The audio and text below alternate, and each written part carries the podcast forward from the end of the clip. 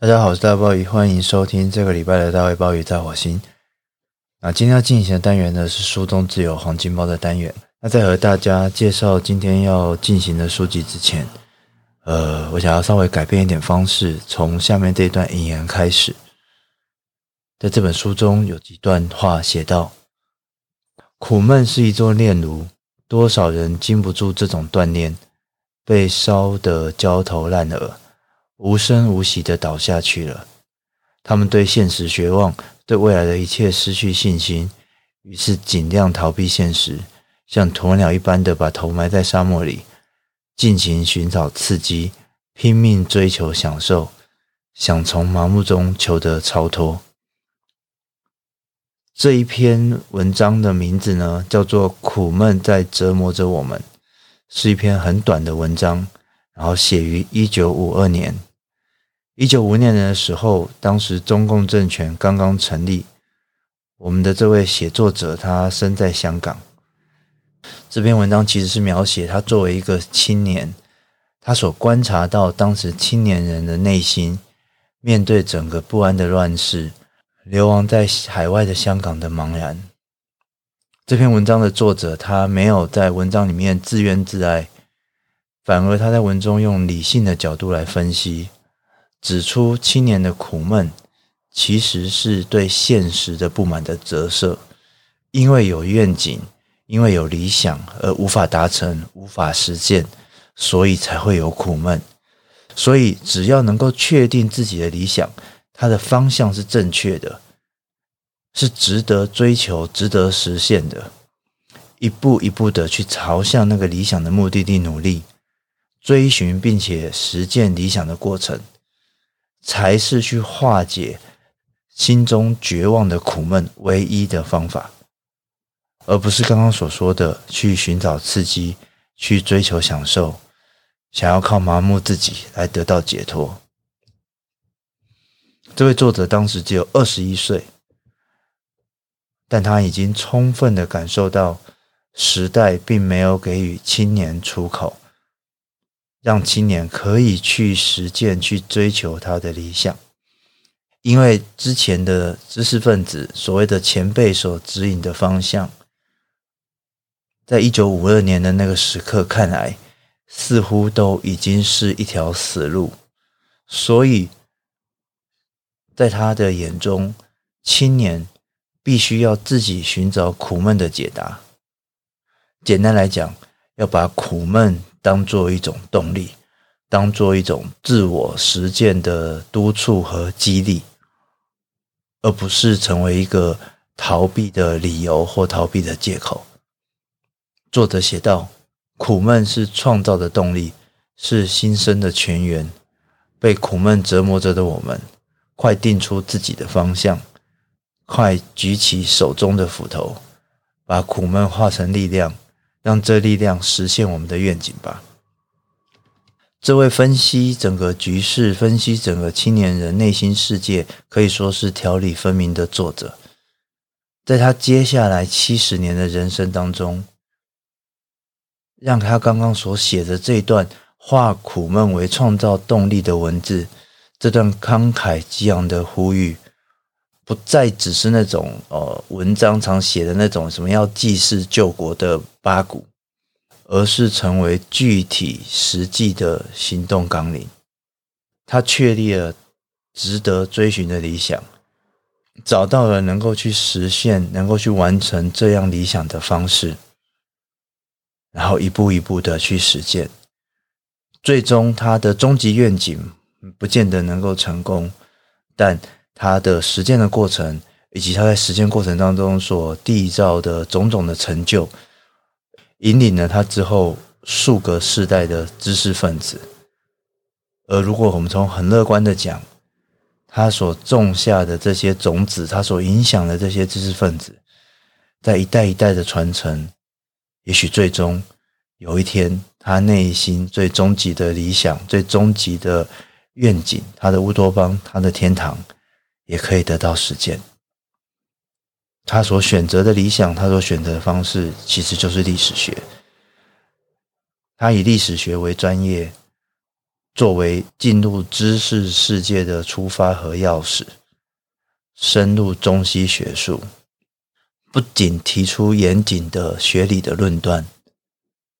更在他所有的研究当中蕴藏着他对于自己所处时代的热切的盼望，或者说改革的理想，成为影响整个华人文化界的一个非常重要的历史学者。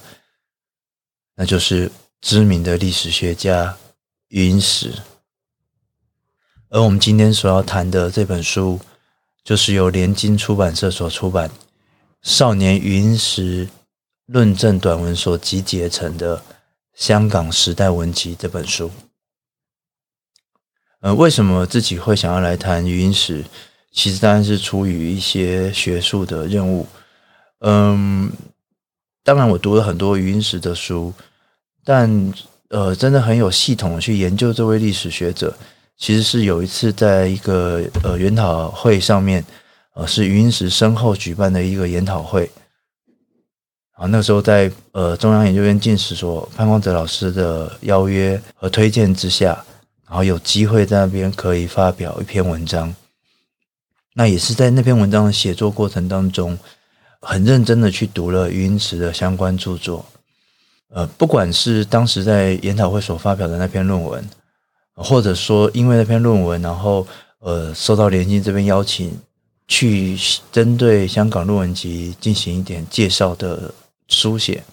呃，我的动机其实都是一样的，呃，就是说，当我在学生时期，余英时绝对是一个响亮的名字，呃，我。历史系的同学们，没有人不会不知道余英时的大名。那到了研究所就更是如此，因为他的研究非常的广泛，所以不管你是哪个断代或哪一个专业的研究者，余英时的书都是必读的经典。但是当几十年经过，我实际的走到了教学现场，换了一个位置之后。当然，这中间有许许多多的变音，不能直接这样的类比。但是，当我自己到了教学现场，我深刻的感觉到，对于年轻一代的朋友，哪怕他们是历史系的专科生，余英时的名字对多数的人来说似乎是陌生的，更不要说余英时的著作。而我其实很不能理解的是，为什么一个可以说是影响。数代就是包括我，呃，我的师长，可以说不同世代、不同领域知识分子的一个这么重大的学者，在今日的台湾似乎没有过去那样的影响力。啊，我觉得这是一件非常不只说不解，而且是非常可惜的事情。因为不管是他在专业上面的观察和贡献也好，更重要的是他的那一个。强烈和热切的问题意识和研究动机，我觉得真的是一个时代的知识分子的榜样。而这样的榜样被忽视、被忽略、被遗忘，其实是一个很可惜的事情。在整个思考这个问题的过程当中，我其实隐隐的在意识到说。会不会是因为我们太过于从专业的角度去理解余英时，以史学家和史学家的专业成就去衡量余英时的贡献，而反而拉开了现代的年轻人和余英时之间的距离？但实际上，当我们去通读余英时的相关的著作，在学术的论文之外，其实余英时有大量关于现实政治的种种的书写和观察，即使是那一些专业的论文本身，在那些注释论述的纸背之下，其实还是充满的那一个出于现实的那一个救世济民的决心。这也是为什么曾经在八零年代，余英时可以掀起这么大的旋风。呃，当然，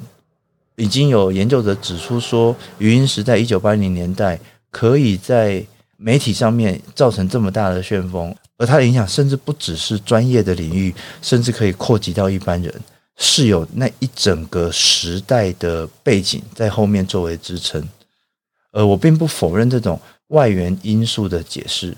但我认为八零年代语音石可以在台湾知识界和文化界造成那么巨大的影响，其实还是有一个内里的因素，那个内源的因素正是语音石以一个面向。过去的专业出发，希望能够推动现实变化的热切的期盼和呼吁的问题意识。所以，当我们今天如果只强调云石专业的那一面，并不是说错误，而是会非常的可惜，因为我们其实没有办法完整的呈现他作为一个学者的精神和风采。而另外一方面来说，如果只呈现那个专业的一面，把语音石的贡献局限在学术上面，也会拉开他和一般人之间的距离，也让这样一个学者他最有影响力的部分被淹没、被掩盖，而成为某种学究类型的存在。但语音石从来不是那样的一个学者，语音石的学问。不管他是多么严谨的面对过去，在我看来，他永远都是一个当代的学术，都是一个专业史家对于眼下世界或眼下社会的洞悉，进而试图想要去抵抗现实的种种的恶势力，试图想要去造成改变的呼吁和呐喊。也就是说，当今天我们谈起语音石，第一个时间讲到的都还是他那个熟读深思的学者的形象，但是假设我们一直把语音石的理解限缩在那样的学者形象里面，一个纯学术的追求者的话，在这一个可以说人文学科面临严峻考验的年代里面，只是会让史家语音石走入历史，然后让人遗忘。余音石在上个世纪的八零年代能够在台湾掀起热潮，受到世人的关注，当然有时代的背景的因素，但是，但是在同时期有这么多专业的研究者对于现实有种种的呼吁或种种的发言，云石能够在这么多研究者当中脱颖而出。鼓动浪潮，余音石自己那个内在强韧的性格和使命感，同样也发挥了关键的角色。而这也是我觉得我们要了解余音石的史学，一定要记得的，就是余音石的史学始终是入世之学。这个入世之学的起点，可以说是为了要解决清末民初以来中西文化。接触那个巨大的冲击，所开展出来一个近乎永恒的追问，绝对绝对不是我们今日的这种纯粹的象牙塔里的学术探索。在余英时的著作，在他最严谨的学术论述之下，都保有着对于当下最热切的关怀。余英时在一九三零年出生啊，因为战乱的关系呢。其实他成长的过程当中，很长的一段时间都待在安徽的乡下。那待在乡下的结果，就造成了他和民初五四思想这个巨大的思想浪潮接触非常的有限。按照语音石自己的回忆，一直要到他十六岁的时候，重新回到城市里面求学。才开始和当时流行的这些所谓的新思潮之间有所接触，特别是在北京这个城市里面，这个可以说是当时新思潮最重要的基地。云石面对新旧两种不同观念的碰撞，经历了一个他思想上面巨大的危机，但也正在这个思想的危机当中。他找到了他一生安身立命的方法，那就是胡适自由主义的主张。他借由胡适自由主义的主张，去找到一个可以兼容中西学术的一个平衡的观点。就像余英时非常重要的学生，也是我自己的老师王泛森院士所观察的，在一九五零年代初期，余英时借由大量的阅读和思考，在五六年的摸索当中，找到了他日后万变不离其宗的根基和方向。而这也是为什么我觉得，当余英时先生去世之后，联经这一次出的一一系列这样余英时文集是非常重要的，因为它不只是将一些我们过去所知道的重要学术著作出版。而是他也挖掘了许多在过去不是未曾出版或者是流通非常有限的一些，尤其是云石早年的那些著作，借由这些著作重新的面世，可以说是把余英时他的整个思想的原点呈现在世人的面前。而所以在一开始的云石文集之前第一次出版的那个实册的内容里面。可以看到这些早期著作里面有一些呢，已经呈现出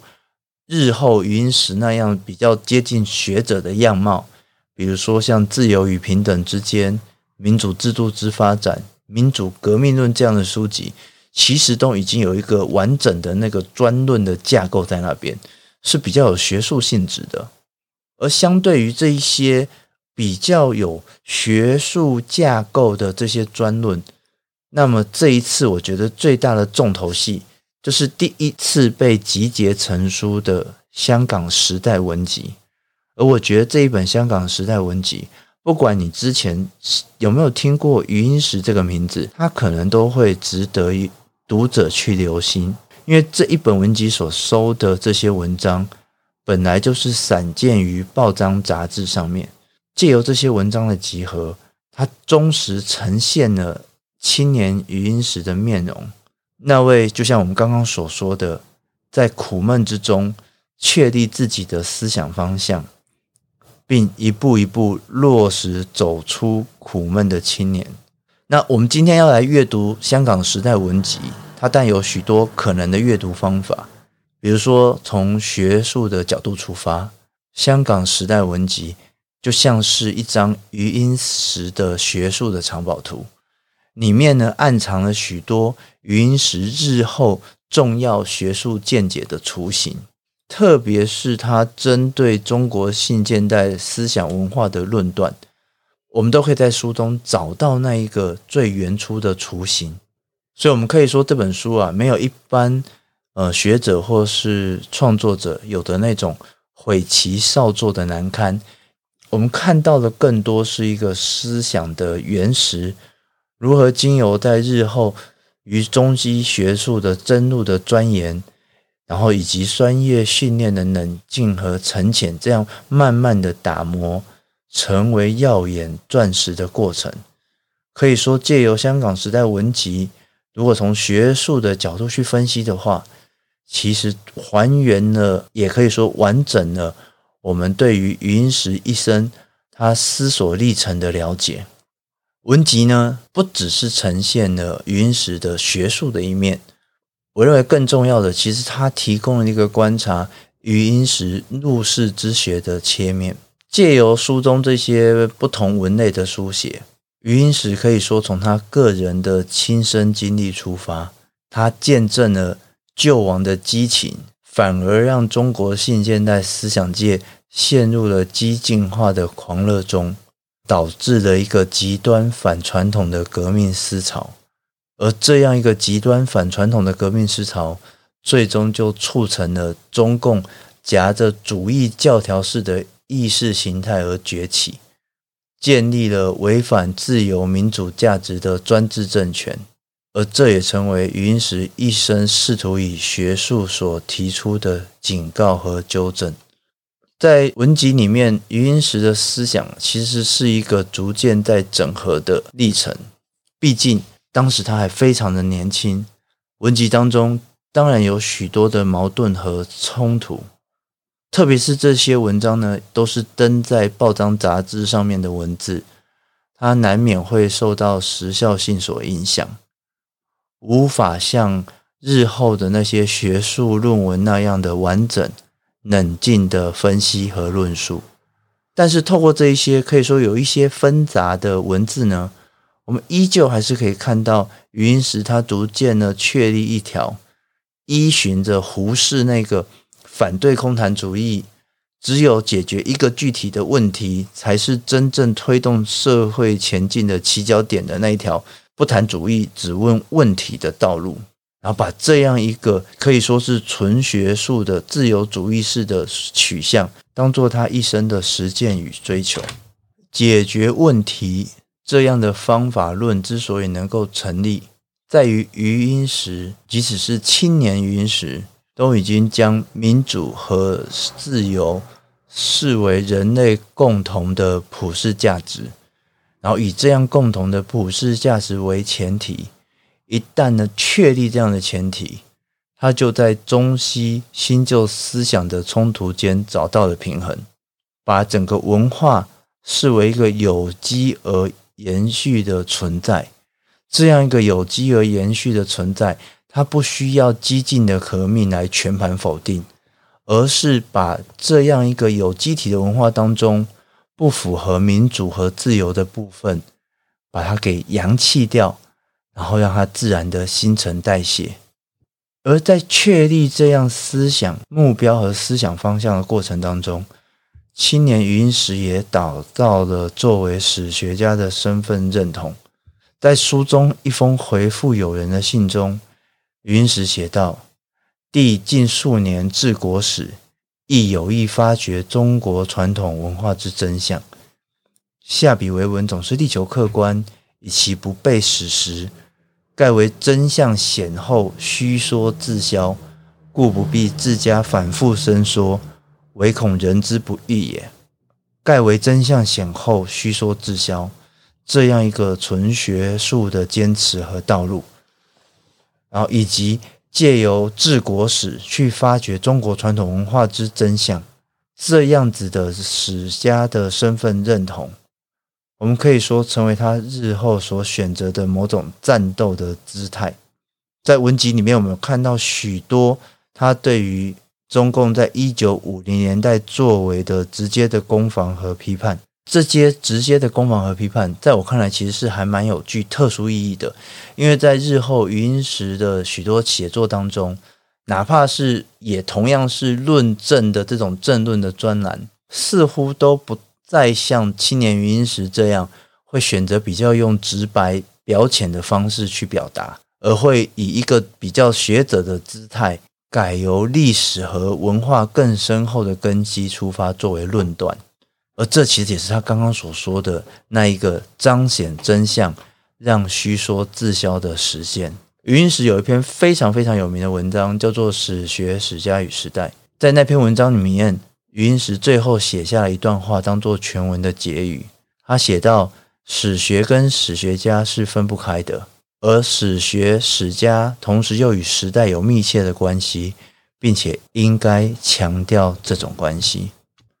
香港时代文集呈现出时代如何塑造出史家余英时，点出余英时史学里面所蕴藏的根本的问题意识。也正因为余英时的学术里面有一个这么和时代密切扣合的问题意识，余英时的专业研究才能够在二十世纪掀起一波又一波的浪潮，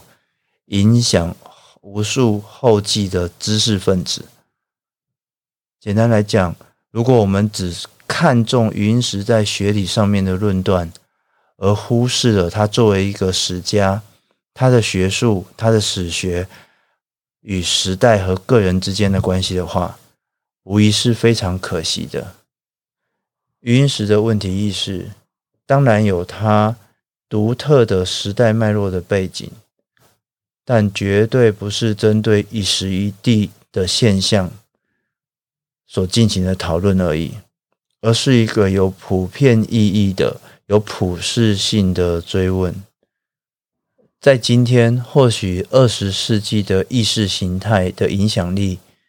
已经稍稍的消退，但是自由、民主这样的价值，在二十一世纪的今日却饱受各种质疑。诉诸激进、割裂的极权与专制，用或隐或显的方式，在全球各地横行。青年云时的那一句“民主的社会”，只是要使一切社会力量获得协调。并围绕一个共同的旋律而永恒的发展而已。这句话看似天真，但今日想来，它依旧是一个颠扑不破的真理。类似的追问与类似的观察，是我们今日在阅读香港时代文集最大的收获，也是语音时史学